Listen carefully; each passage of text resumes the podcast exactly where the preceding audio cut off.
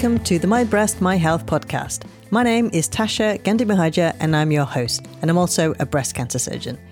In these podcast episodes, I interview experts in the field of medicine, nutrition, as well as the health and wellness space. I also share inspiring stories of those who have been affected by breast cancer. Thank you so much for joining me. Today, I am joined by Iyna Butt, who has an inspiring story to share. Iyna was diagnosed with breast cancer at the age of 30. And at that time, she had just started a new job and relocated their home to allow their young son to start his new school. Her life was turned upside down in an instant. Iyna is a British South Asian, and her family rallied around her, supported her through her treatment. She moved to her parents' home and she was protected from the outside world. However, she soon learned that the subject of cancer, let alone breast cancer, was not a topic that is openly talked about within the South Asian community. She soon learned that there were so many prevalent myths surrounding breast cancer that she knew she needed to do something about it. In this episode, she shares her inspiring story. So without further ado, here is my conversation with Iyna Butt. Hi, Iyna. Thank you so much for coming on to the podcast. So excited to have you on because it's been a bit tricky getting um, our times arranged. Um, it has been. Thank you so much for having me. No, it's an absolute pleasure. So, you have done a tremendous amount of work um, through your charity work. And I suspect some people listening um, already know who you are from that. But for those who don't know who you are, would you just tell us a little bit about your background and what it is that you do, please? Of course. So, um, my name's Iyna. I am a mum. I am a cancer survivor. I had stage three breast cancer. I am a HR professional who works full time. And I also had a charity and now do a lot of work around supporting breast cancer patients and raising awareness um, of breast cancer within the South Asian community. So I have several little small hats. Perfect. So, yeah, let us talk about your cancer diagnosis because you were diagnosed when you were 30. And obviously, that's a time, you know, in one's life where lots of things must have been happening. You're just getting, you know, probably just um, started your family and stuff like that. So, any cancer diagnosis is um, an awful thing to have to go through. But let's turn the years back and just tell us a little bit about that and what happened. So, yeah, like you said, 30 is a funny age. You know, some people are excited about celebrating turning 30, and others are like, goodness me, I'm getting older. so, don't know which one, which one it is. But um, I've never been the one to be um, scared or worried about getting older. I've always found it quite an exciting thing to say, oh my goodness, I'm turning 30. This is amazing. That's amazing. Um, yeah, I, I've always loved it. Um, I'm getting closer to the 40 mark now and I'm still loving it, um, which is good. But yeah, I turned 30 in October 2014 and in I think it must have been around November time that same year.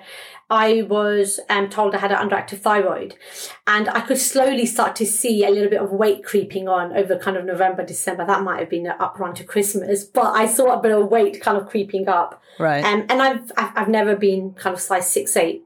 I've always been like a healthy size ten all my life, even after having my son, who at that time was four years old.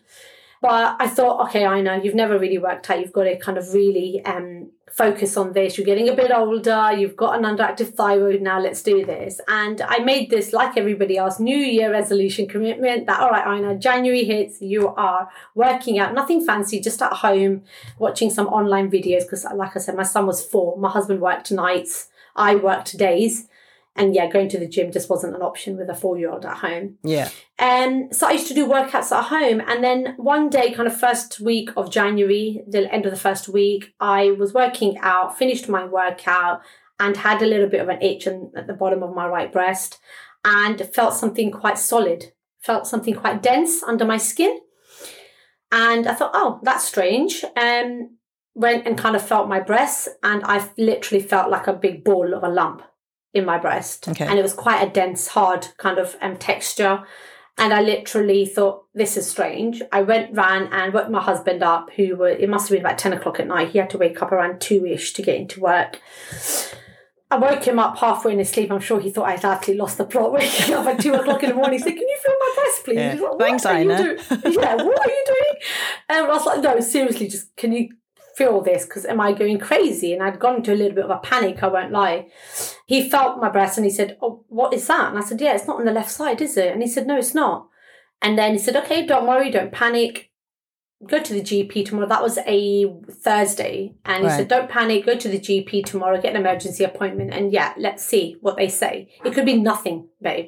And I said, okay, fine. Yeah. Me being me, um, I'm a little bit of a know it all.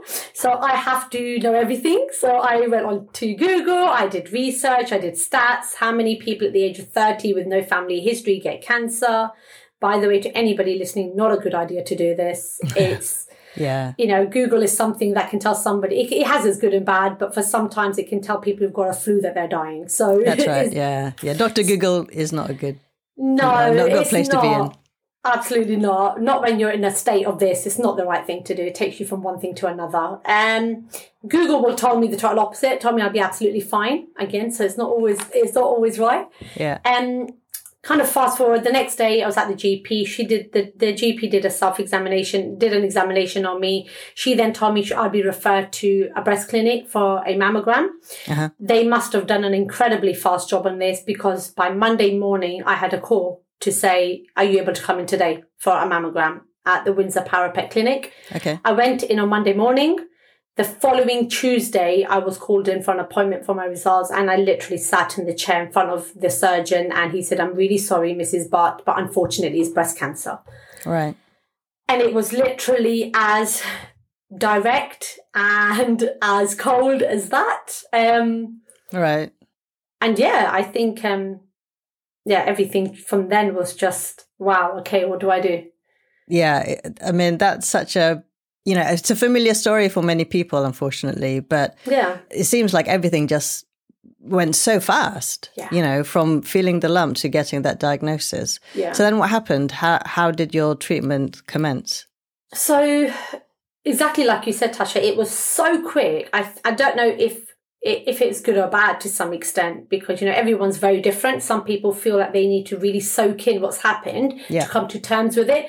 Others actually that time makes them more worried, it makes them more anxious. And everyone's different. There's no right or wrong way about how you deal with something like this. It's Yeah. it's such a difficult thing to deal with no matter what age you are but for me it was so quick it was literally kind of a week and a half from finding a lump to being very very healthy new job new new job new um i had literally started a new job as a hr business partner at air france klm at the time i'd only been there less than six months i'd been about i started in i think september Wow. of okay. 2014. So I'd been there about four or five months.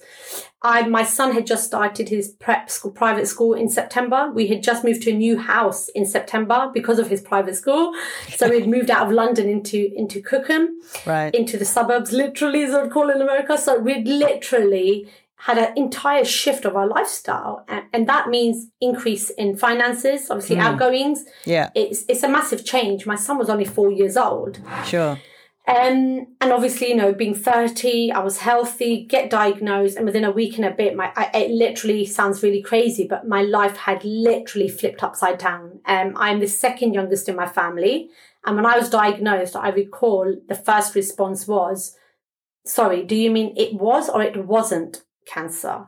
Because I couldn't, act, I didn't actually kind of really read it because I was so busy thinking about what Google had told me Yeah, that yeah, I'm yeah, absolutely fine. The chances of you getting breast cancer are non-existent. Yeah. It's a two percent chance for somebody under the age of thirty to get it, and no family history, and so forth.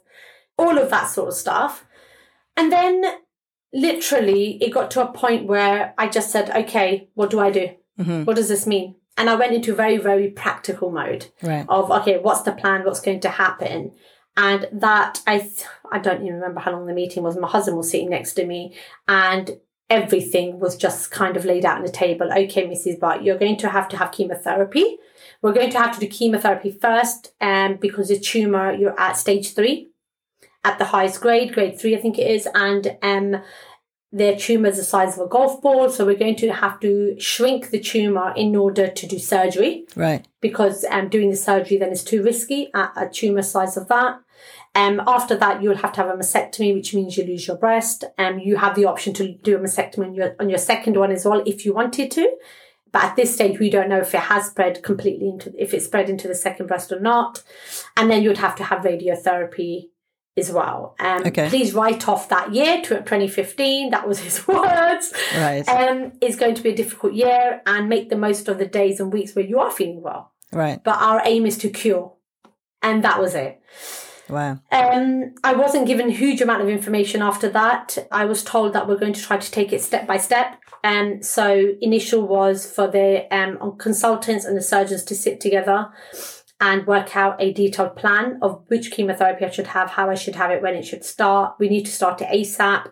So within that meeting to three, within the, the following three weeks, when I started my chemotherapy, I had a bone scan, I had a DEXA scan, I had a brain scan, I had a full MRI, body MRI, to just eliminate if the breast cancer had the cancer had spread anywhere else because of how advanced it had got, Right. um, and the fact that I was young and it was probably been growing at quite a, a quick pace. Right. And yeah, I then had chemotherapy, which I had six rounds of Okay. which knocked me absolutely senseless. Um, I had to move in with my parents. I wasn't able to feed myself. I wasn't Wow. able to walk. Okay. Um, I was constantly vomiting. I lost all of my hair. My hair was much longer than what it is now. Right now, it's just below shoulders, but it was below my breast. My hair. I had literally lost all of my hair within. I think it was day ten of my first chemo. Right. Um, I'd gone in for a shower and literally everything just fell out. I then, after surg- um, chemotherapy ended, I had a break for about four to six weeks for my body to kind of recover and the blood cells to kind of rebuild. I then had a lumpectomy, and I was very, very fortunate that the cancer had um, shrunk so much Right. because of the chemotherapy being so effective that I was able to have a lumpectomy. Again, I always say to people, you have a choice. I was given a choice to still have a mastectomy. And after thinking about it for a while and actually just changed my mind a day before my surgery. Did you? I, dis- I did. I changed my mind a day before my surgery and said, Can I please go with a lumpectomy? Right. um, the surgeon said, you can do whatever you want to do, Iyna. Of course you can. It's the same Yeah. surgeons in that in that room. It's the same people. It's the same thing. Yeah. The surgery time is reduced. That's all. You, we want you to do what you feel is right for you. Yeah. So you change your mind whenever you want to change your mind. Just Yeah. before the surgery, Wow. though. so it was literally the night before. I sent him a text message and said, I'm really sorry, but I've thought about this so much. And in my heart, I'm not the sort of person I believe who will be worried and dwell on the fact that I've had cancer. Yeah. I think I will be fine and I'll be able to carry on and live my life um, with reserving my breasts as they are. Right. Could I please go for a lumpectomy? And that's exactly what I did. Right. I Okay. went for a lumpectomy. Yes, I've got quite a bit of scarring, but I had my own breasts. And after surgery, again, I had a few weeks gap and then I had radiotherapy, 20 sessions every day, Monday to Friday for a month. Right. Okay. And then finally in October 20, a day before my anniversary, wedding anniversary, I got um, the all clear, which was Oh, amazing. great. And are you on any tablets at all or no? Yes, so from then onwards, I had to. I've had a few courses changed. I had. I was on tablets. I was on tamoxifen first. Um, I was then told by my oncologist within a year that tamoxifen isn't the best route for me because I've the sort of breast cancer I had. I have got quite a high chance of it um, going into my ovaries Right. and getting ovarian cancer. Um, because it was quite aggressive, um, and for somebody my age and the type of breast cancer I had, it's more effective to go onto Zoladex injections, which are basically mm-hmm. ovarian suppressions, mm-hmm. and exemestane tablets, which work together with Zoladex. Right. I did that for about a year and a bit. I then struggled quite a lot with the injections. Kind of being 30, 30, 31 by this point, by the time I'd finished my treatment, was quite difficult to go through your menopause pretty much, because that's what it does. It kicks you into a forced menopause yeah. my body really, really struggled with it. I struggled mentally. I went through a huge amount of depression and anxiety over it. My workplace at the time um, weren't very great. Not Air France KLM. I'd already left by this point. Um, and I joined another company. Um, they weren't great and were supporting me through that journey. Right. And I ended up basically leaving that work and taking time out of work for about six months to give myself some time and realization of what I was going through. Yes. And then only last year, December, I took the decision that I can't carry on doing these injections and being in the hospital every month to get a top up, to get a top up and feel like rubbish. If this is what it has to be for the next five, ten years, then I may as well go and have a hysterectomy. So I had an oophorectomy. Okay. It's not a huge amount of a difference, but I had an oophorectomy. So that's Um, removal of your ovaries. ovaries and fallopian tubes. Okay. Um, last year, December, um, which obviously forced me into a permanent menopause. But at least there's no more injections to go yeah. through every single month. There's always um, a silver lining, silver lining. Um, in every cloud. Um, there's no more injections to go through. And currently, I'm on a break for my um, exemestane injections because I'm getting quite a lot of bone pain. Right. Um, okay. And they're trying to figure out why that is. Is it because of the surgery that I've had, the oophorectomy? Is it because there's an underlying health condition? I'm having blood tests to see if there's any blood disorders. I've had a full body MRI, which I get results for next week, Thursday. Oh, fingers crossed. Fingers crossed for that, that everything's come that clear. Um, so yeah, so the journey I think still continues. And I think a lot yes. of people who are probably listening, um, could probably resonate with that that once you've had cancer especially at a later stage stage three and so forth for that um, the journey kind of continues a little bit longer than what you would like it to.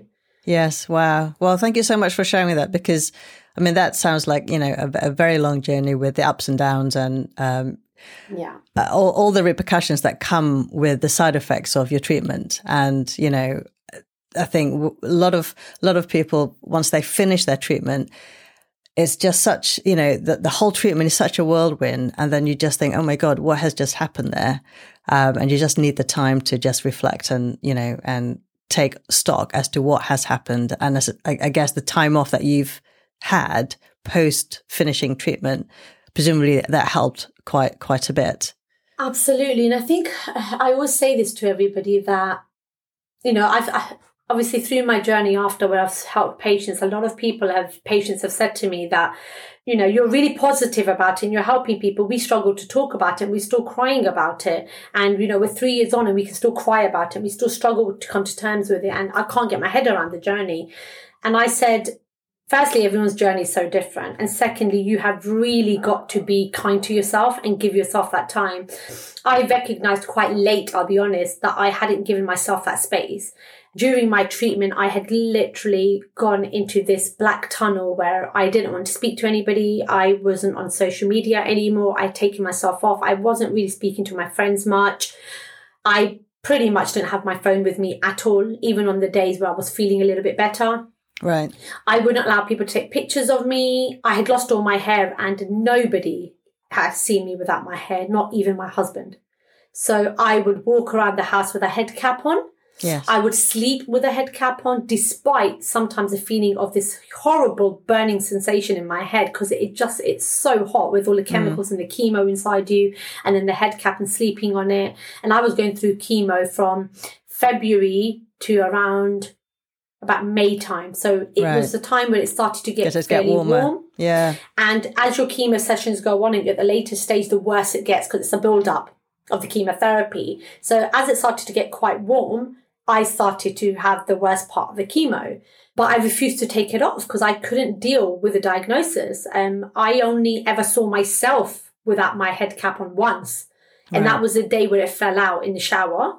Um, and after that moment, I covered the mirror with a towel before I went in for the shower because I couldn't bear to see myself. And I think about that now and I think, how could I have not have seen it in that moment? How damaging that must have been yeah. or how difficult mentally that could have been that I could not even see myself in the mirror. Hmm. Like mm. on my own, yeah. I would change and I would turn my face away from the mirror when I would change because I could not bear to see myself. And the first thing I would put on when I came back out the shower would be my head cap. Right. And so I never really even saw myself. So I don't think I even really, the only memory I have of myself without hair was that one time, and that was the worst memory ever.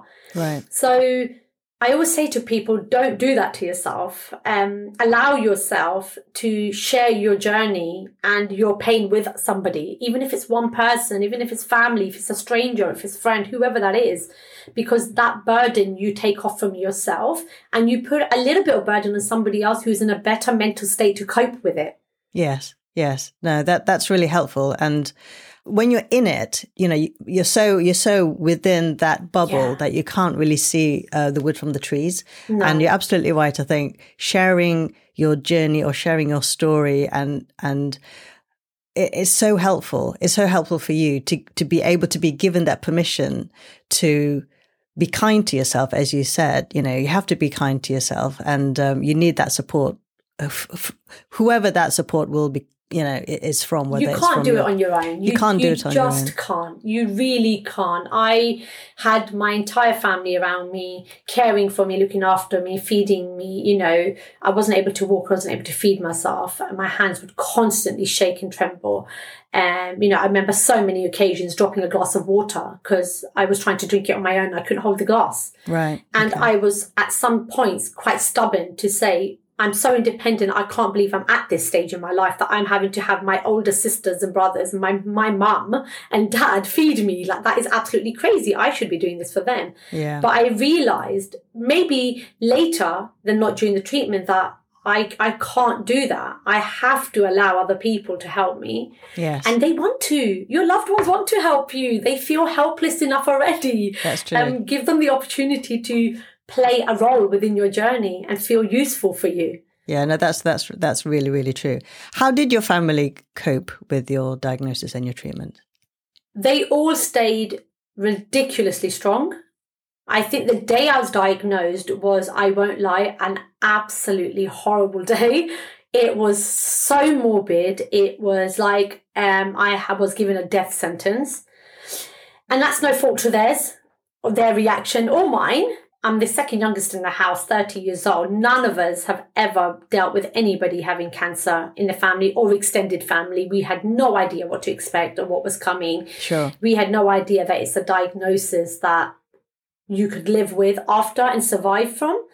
When I told my I told my sister initially and my eldest sister on the phone, and I literally just cried. And my only thing was, how do I tell mom and dad that the youngest daughter might not live? Right. That was my response because even I didn't think I would Right. you know because the, doc- the, the my my surgeon had said to me our aim is to cure and to save no to cure sorry.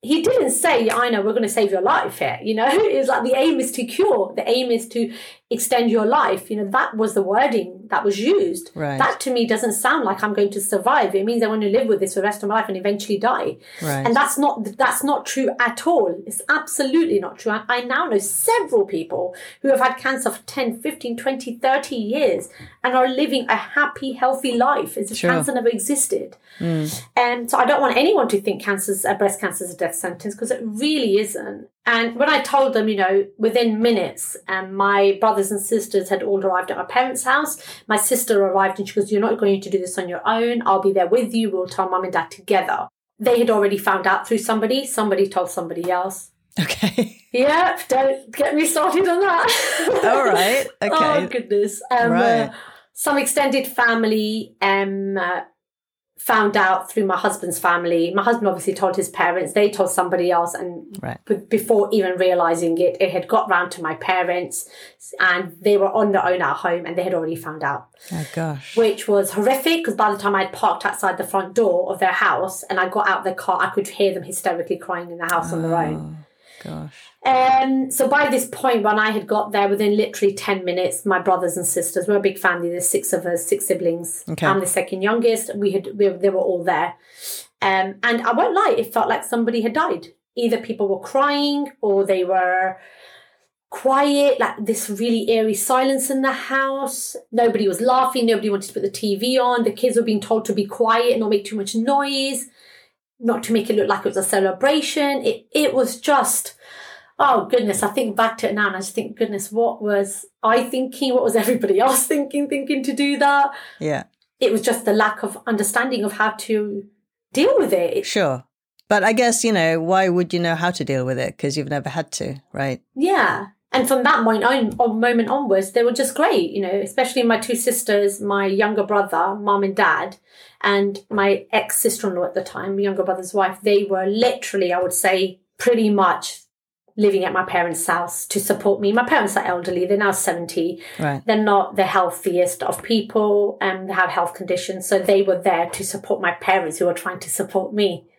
Um, to not take the power away from my parents for supporting me, really, I guess. Yeah, I mean, it's so great that you've got such a supportive family, and you know, to to have that support is so incredibly, you know, you're so incredibly lucky to have that support because of you know, unfortunately, a lot of people don't have that support, but to have that support is amazing. Absolutely. And then, of course, you know, your your cancer diagnosis um, did take you down a path uh, because you yourself realized that within your own community, breast cancer as as um, a diagnosis or as a topic uh, wasn't particularly talked about. So, can you just tell us a little bit about what happened then? So during my treatment, um, like I said, my family was literally kind of like this protected bu- bubble around me. You know, um, yeah. they literally kind of just had this big bubble around me, shielding me. So during my treatment, I didn't find out a huge amount. It was a lot of things that I found out that people had said within the community, which I found out after my treatment. And it was things like, you know, when my parents weren't shy, they weren't embarrassed to tell people I had cancer. They just right. weren't blowing a trumpet about it. And this um, is your, this is your South Asian community. Yes, the South Asian. Sorry, the British yeah. South Asian community. Okay. Um, so I'm I'm um, British Pakistani. My parents were born in Pakistan and came to the UK goodness me, about over about 50 plus years ago. Okay. So, you know, my dad came here when he was early, early kind of late teens sort of age. So they've been pretty, my mum came here when she was 16. So they've pretty much lived their entire life here. And um, they have a huge um, South Asian community and um, friend circle and family friends and, and people they've, you know, gone through life with and you know extended family friends and cousins and so forth and um you know my parents weren't quiet about my diagnosis they weren't trying to hide it they weren't they didn't feel embarrassed about it. Um, my dad even, I think, at one point did an announcement in the mosque um, after one of the prayers to basically just say, "My daughter is going through her cancer treatment. She starts next week. Please pray for her. Keep her in your in your wishes. You know, think about her." In in and my dad's a religious man. He prays five times a day. So does my mum. In the hope that you know those prayers alongside my treatment will you know ease my journey as such. Really, yeah. And you know if, if you are religious and you and you have faith in whatever that is and there's there's a lot of um, power in prayer and, and, you know and to keep you going. Sure. You know that happened but then a lot of the times my parents heard very odd things. Like somebody said to my parent my dad um, um, your daughter must have done something wrong in her life in order for her to end up with a cancer diagnosis it's a punishment from god.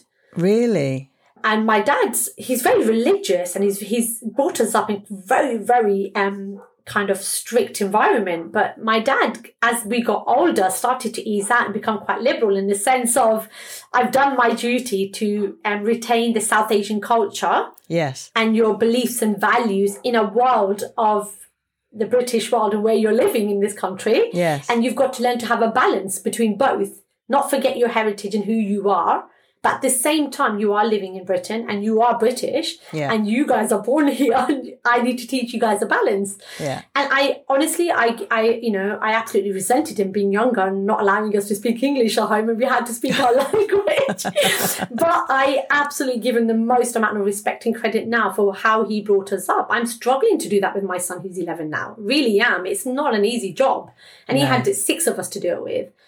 So he's very liberal and he was quite taken back with that thought process that why would somebody even think that? That's not what God does. God doesn't punish his kids, yeah. you know, people. Yeah, yeah, yeah. Um, and my dad kind of didn't retaliate other than, oh, um, oh, look, I need to go basically. So I'm going to leave you to it. And, and he realized people he had to kind of push back and take away from his own energy to some extent as well.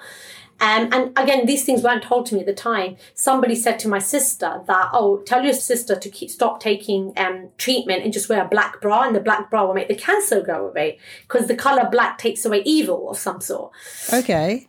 And so I've heard the concept of black taking away evil. Mm-hmm. I've heard that concept before, but the connection of that with wearing a black bra, meaning it will take away the cancer, was a first for me, to be very wow. no, I've, I've never heard of that. So there, no. there's quite a few prevalent myths surrounding breast cancer in the community. Very much, very. There's a there's a lot of myths. It's a real taboo subject. Right. The word breast in itself is a very sexualized word within the South Asian community. It's very right. sexualized.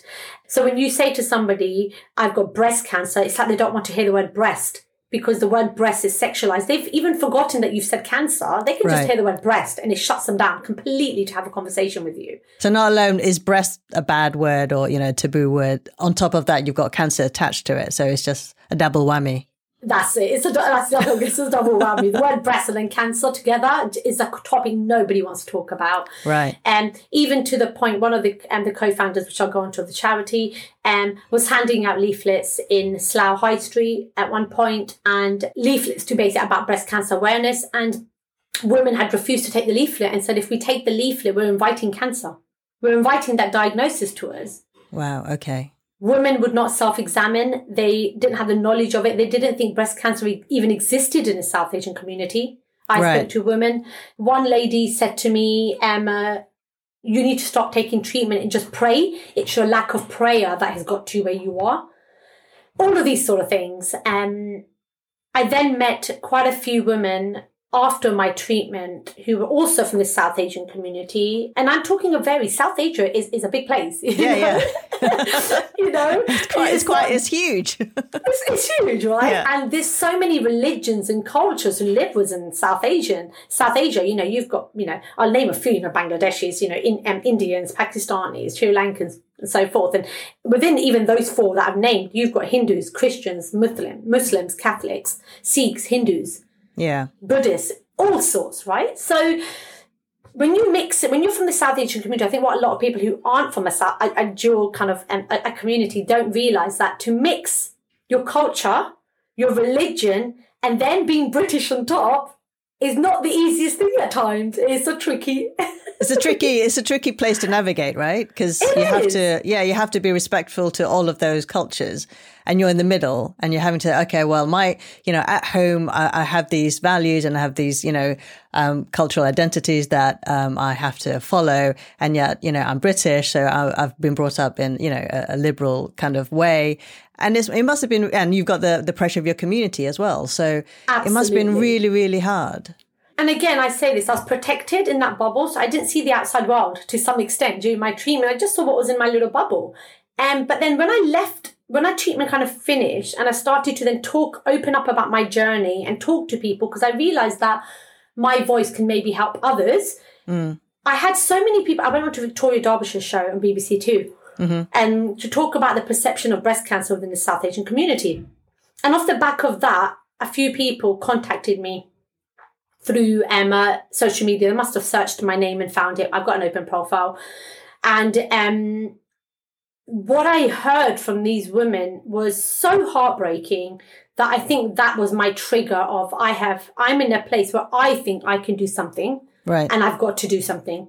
I heard women say, their husbands have kicked them out of the house and divorced them, told them to leave. Because of breast cancer. Because of they've had a breast cancer diagnosis. Another lady told me my husband doesn't sleep with me anymore and he sleeps in a different room because of my scars on my breast. He can't bear to see me like that anymore. Another lady had told me she had hid her diagnosis from her entire family, her husband, her kids, her in laws, in the fear of the fact of them not accepting her anymore. Another woman was beaten up by her mother-in-law because she said that because of you, your daughters will now not get married because they will know their mum had breast cancer. Wow. And, and this is just a few people um, that I had, I've, and these are people who some were British born. Mm-hmm. So it's not like the, the thought process of, oh, well, you're not from here. You've got a backward thought process. No, mm. absolutely not. That is not how it is. Some of these people were British born. Some of them weren't British born. Some of them were educated. One of out of these was a GP who had, who was going through this because again, yes, she's educated and she's British, but she's she's tackling her culture. Absolutely. And she's ta- she's tackling the community's perception and what her in-laws thinks and those relationships and the burden it can sometimes bring.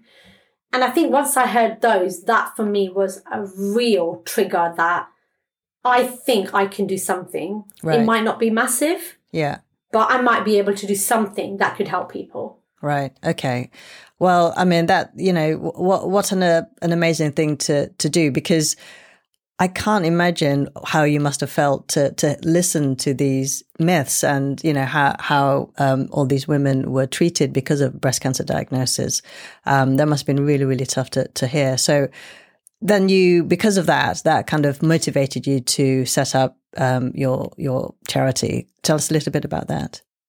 So I had met a lady called Samina Hussein through my chemotherapy. She was um, at her last session. I was at my first session. and I was placed on a chair next to her. She had basically wrote her name on a number on a piece of paper and handed it to me and said, "If you've got any questions, then yeah, call me."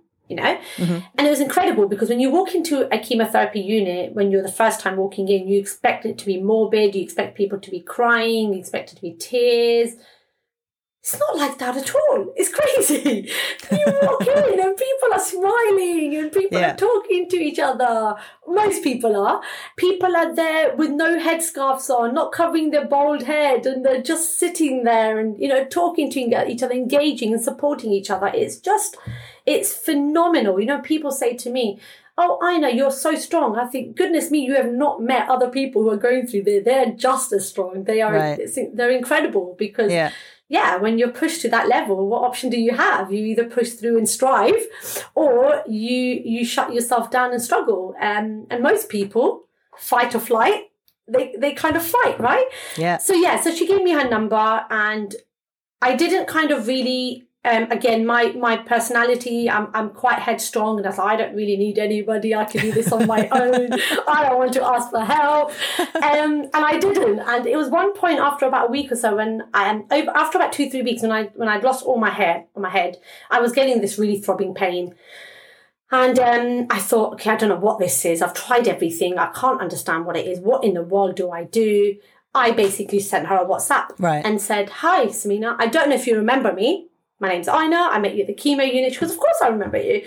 And I said, I've got this throbbing pain in my head. What do I do? Mm. And she basically gave me advice and said, Do you have any hair in your head? And I said, I've got maybe two strands, literally two strands, which didn't right. fall out by itself. Crude daisy strand falling on top of my head. Yeah, just clinging on, just, just clinging on. clinging on to those last two strands, not getting rid of those. Yeah. Um, and she said, um, Well, it's those hair strands the pressure of those strands is so heavy on your hair follicles that is causing pain to your head. Right. And I said, it, it can't be. It's like two, three strands, literally. I said, I could probably count them for you. And she said, No, I'm gonna try it. Shave off that bit and you'll be yeah. better. And I did, and it was. The pain had gone. Literally like magic. Okay.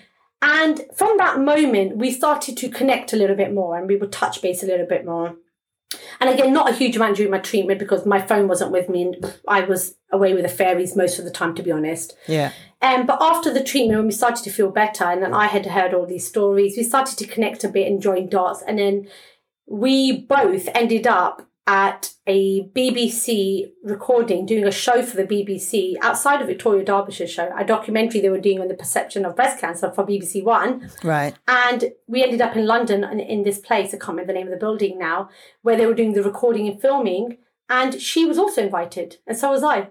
Wow. And then we looked at each other and we said, "Oh my goodness, you're I know you." yeah, and from that we kind of connected again, and it kind of grew from there. And then we were actually pulled together by our oncologist, Dr. Tanvi, who was my oncologist and hers, who basically said, You're both very powerful, strong women who have dealt with this diagnosis incredibly well. And I think you two could do something amazing together. And you've both shared their the need and excitement to want to do something. Right. And that's how we came together. And we both um, decided to set up a charity called Sukoon Through Cancer. Sukoon means peace and tranquility right. in, in Urdu.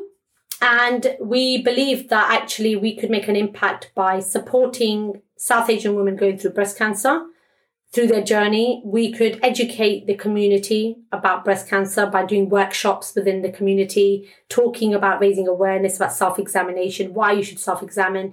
We also did um, school workshops. So doing workshops at schools for girls aged 14, 15 up to 18, 19. Yeah. Talking about the myths, busting some myths and facts and and yeah, talking about self examination and the importance of it. Wow, that's amazing. And so you must have reached so many, so many women out there who've either gone through it, their families, presumably, you know, help raise the awareness of how important it is to be breast aware and how to do an examination. How, you know, how did you find um, the impact that you, you've you've you've done, you know, through that through that charity? Honestly, it's it's it's been what just two years, just over two years, it's been a phenomenal journey. I didn't, you know, I, I, I, remember saying that, oh, you know, if I can just reach out to one person and change one person's perspective, I'd be so blown away and happy. If I could have one person message me and say, I know, I checked my breasts and I found something and it's caught early. Thank you so much. Or I checked my breast and found something that's benign. Thank you so much. And now I self examine. I'll be like, goodness me, hallelujah. That's it. Yeah. I would be content. And I'm so fortunate to say that we have been able to do so much more than that to the point where I did a talk on um, uh, International Women's Day for State Bank of India, UK. Oh, wow. Okay. For all of their staff. There was God knows how many people on that on that webinar, um, and I did a talk for them um, about self examination. Um, we've had incredible businesses like um, Jack Harvey London, Sima B MUA, um, Holding Hearts Therapy, Tropic Skincare ambassadors, literally choosing us as their charity partner and donating to us and supporting us to raise funds. And we have been, we have gone into schools, we have gone into community groups. I have had hundreds and thousands of women say, thank you so much. Because of you, I've had a conversation with my daughter about breast cancer. Yes. I've been actually which I was dreading to do because in our community, I've not been brought up. My parents didn't talk to me. My mum didn't talk to me about breast cancer, about examining my breasts. And you've given me that understanding and space to feel comfortable to have the conversation with my sister now. And my daughter's yes. doing it now and she's 15. Wow. We've got, we had a befriend, we've got a befriending service where if you're going through a breast cancer journey, you can contact us and we will match you to somebody as close as possible to your age, your diagnosis, your background, your language, who can support you through your journey and just be a friend and talk to you. Yeah. You know, someone who's like you, who's going through a journey like you. That's something I've really struggled with through mine. I was 30, South Asian with cultural barriers and British born and a professional with a four year old. I didn't have anybody who was like me who was yeah. going through cancer. you know, I contacted so many charities and businesses and Macmillan and Breast Cancer Now and all of these charities do an incredible job, don't get me wrong. But none of them were able to match me to a 30 year old South Asian girl who had been yeah. diagnosed with stage three breast cancer. Not yeah. one. Which is. That's got to be crazy, right? Yeah. Totally crazy. I'm not the only one, surely. surely not. You no. Know? I know we're a minority. I think and 30 year olds under the under the age of 30 below is like 2% of diagnosis population. So yeah, there's, we are a minority. Maybe being then South Asian and a stage three makes it even less of a, a population. But I am pretty alone. sure I'm not. No, I'm not, alone. And actually, through this charity, I've realised that I'm most definitely not alone. I have met several people who have been going through this journey in their 30s, who are South Asian, some who had kids, some who didn't. You know, so you're not alone. But you know, we've had this befriending service, and I was a befriender for two or three of the patients, and two of them I still talk to. And you know, when you hear them say, Iyna, thank you so much. Just that five minutes of talking to you has given me some hope, or it's just picked up my spirit. Yeah. Or it's made me realize that I'm not going crazy. That does happen because of treatment. Or that is exactly, that is normal. It's just nice. It's so, it's so, I feel so grateful, I'll be honest, to be able to be able to do that and give somebody that feeling you know that honestly i think what you've you've started out and you know all the work that you've done through through the years with the charity um, must have been such a powerful thing because you must have helped so many women. And it's such a as you said it's such a taboo subject to be talked about within certain within certain communities. You know whatever community it is it doesn't have to be necessarily a south asian community. You know it could be you know in other communities. Um, and you it's really difficult to talk about breast cancer for some people. So uh, for you to have been able to allow this conversation to thrive and flourish, and you know, give permission to to people who have been in the same position as you to be able to talk about it with others, that must have been such a powerful, uh, powerful thing to be able to impart. So, you know, how did working through the, the charity impact you as a person? Honestly, it, um, I'll, I'll share my details on my page, but it's crazy because whenever I do videos, I always say to everybody, thank you. I share my journey as well on there.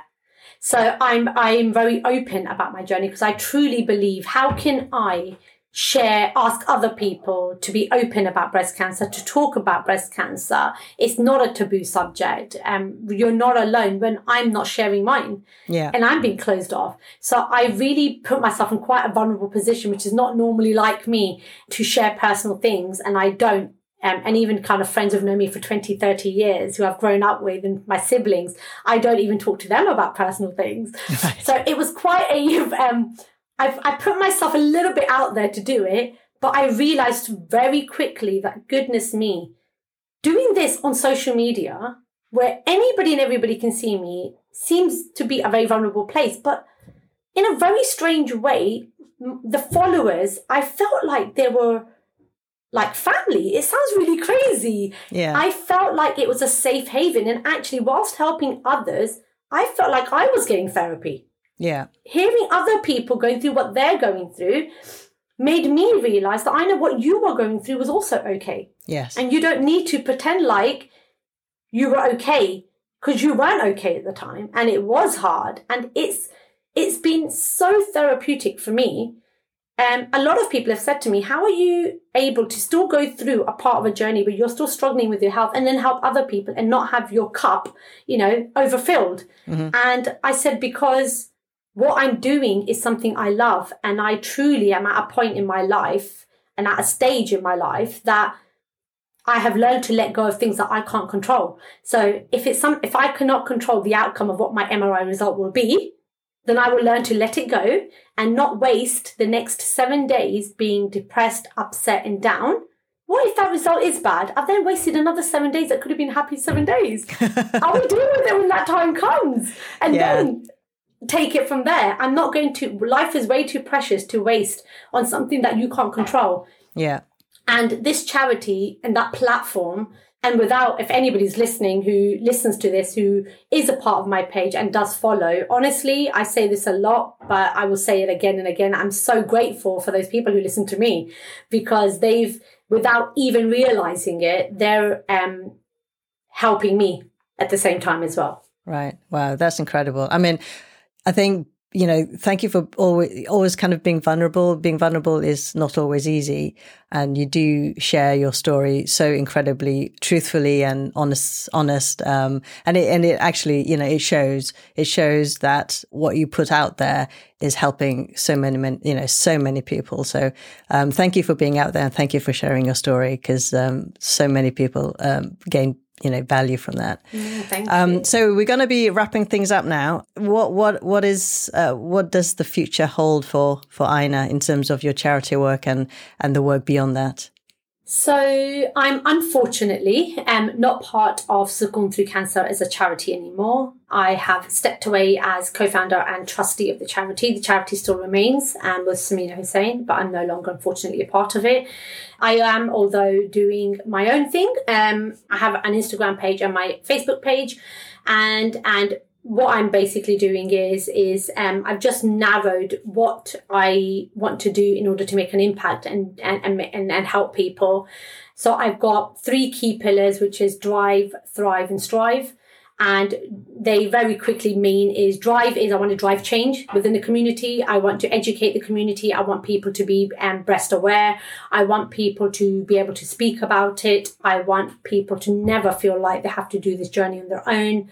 I want kids to be knowledgeable. I don't want them growing up thinking wearing a black bra is going to make their cancer go away. I do yes. not want people thinking that. You know, I want them to have knowledge. That's it. I want them to have knowledge. So that's my drive, driving knowledge and change. Drive, thrive is I want people to thrive through their treatment. Um, I truly believe you can. I believe if you keep a positive mindset, I believe if you keep your mind strong, your body follows most of the time. And I want people to go through this journey of breast cancer and yeah, thriving through it and conquering it and not letting cancer take control, but actually taking control of the cancer. And they can do it. I want everyone who's ever gone through cancer or is going through it now to believe that that is absolutely possible. And then strive. Um, cancer, as you can see from me, for many, isn't a journey that ends.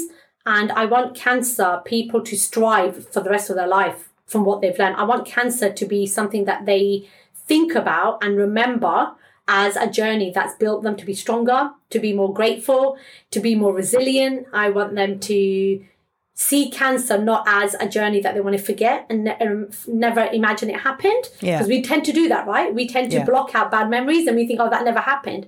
I don't want that to be the case for cancer. I want people to remember it as something that has taught them a valuable lesson that has totally changed and shaped their lives and they can strive through that journey and it's a journey that you have to continuously keep practicing and learning through gratitude through mindfulness through self-love through self-care yeah through positive thinking so yeah that's what i'm doing i'm going to continue to do school workshops and community workshops to educate kids through the drive program um, I do loads of lives on my Instagram page talking about my journey, talking about the honesty and reality of what side effects it is and what it does.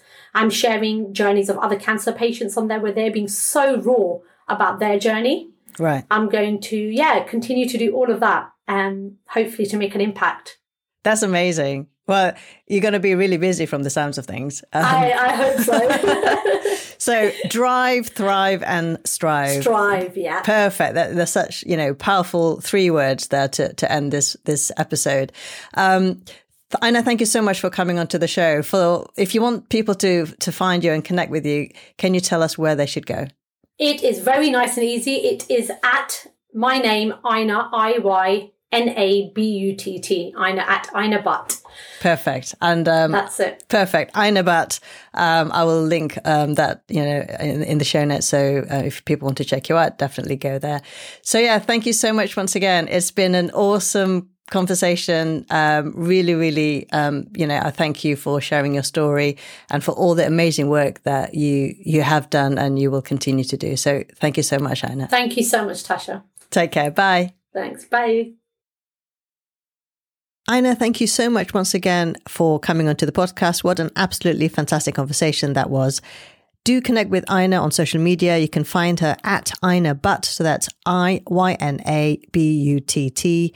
She's very active on social media and she shares her stories um, with incredible authenticity and honesty. So do check Iyna out. And I will leave the links in the show notes, which you can find at mybreastmyhealth.com forward slash episode 40. If you're enjoying this episode, um, I thank you and do hit the subscribe button so that all the new episodes come straight to your podcasting app of choice so you don't have to download it yourself. And also, if you have a spare few minutes, maybe even 30 seconds, um, I'd be ever so grateful if you could leave a rating and review on Apple Podcast. That would mean the world to me. So this is the final episode of season two. Um, I can't believe I've done um, all of these episodes and I'm going to take a little break, but I will be back. Rest assured, I'll be back in the autumn for season three. And I'm so excited because I've got so many amazing guests lined up for you. So definitely check it out soon. And if you haven't, you know, listened to the back catalogue, do check them out. I'm sure you will find an episode or two that you will find useful. In the meantime, have a great summer, look after yourselves, and I shall see you in season three very soon. Take care. Bye.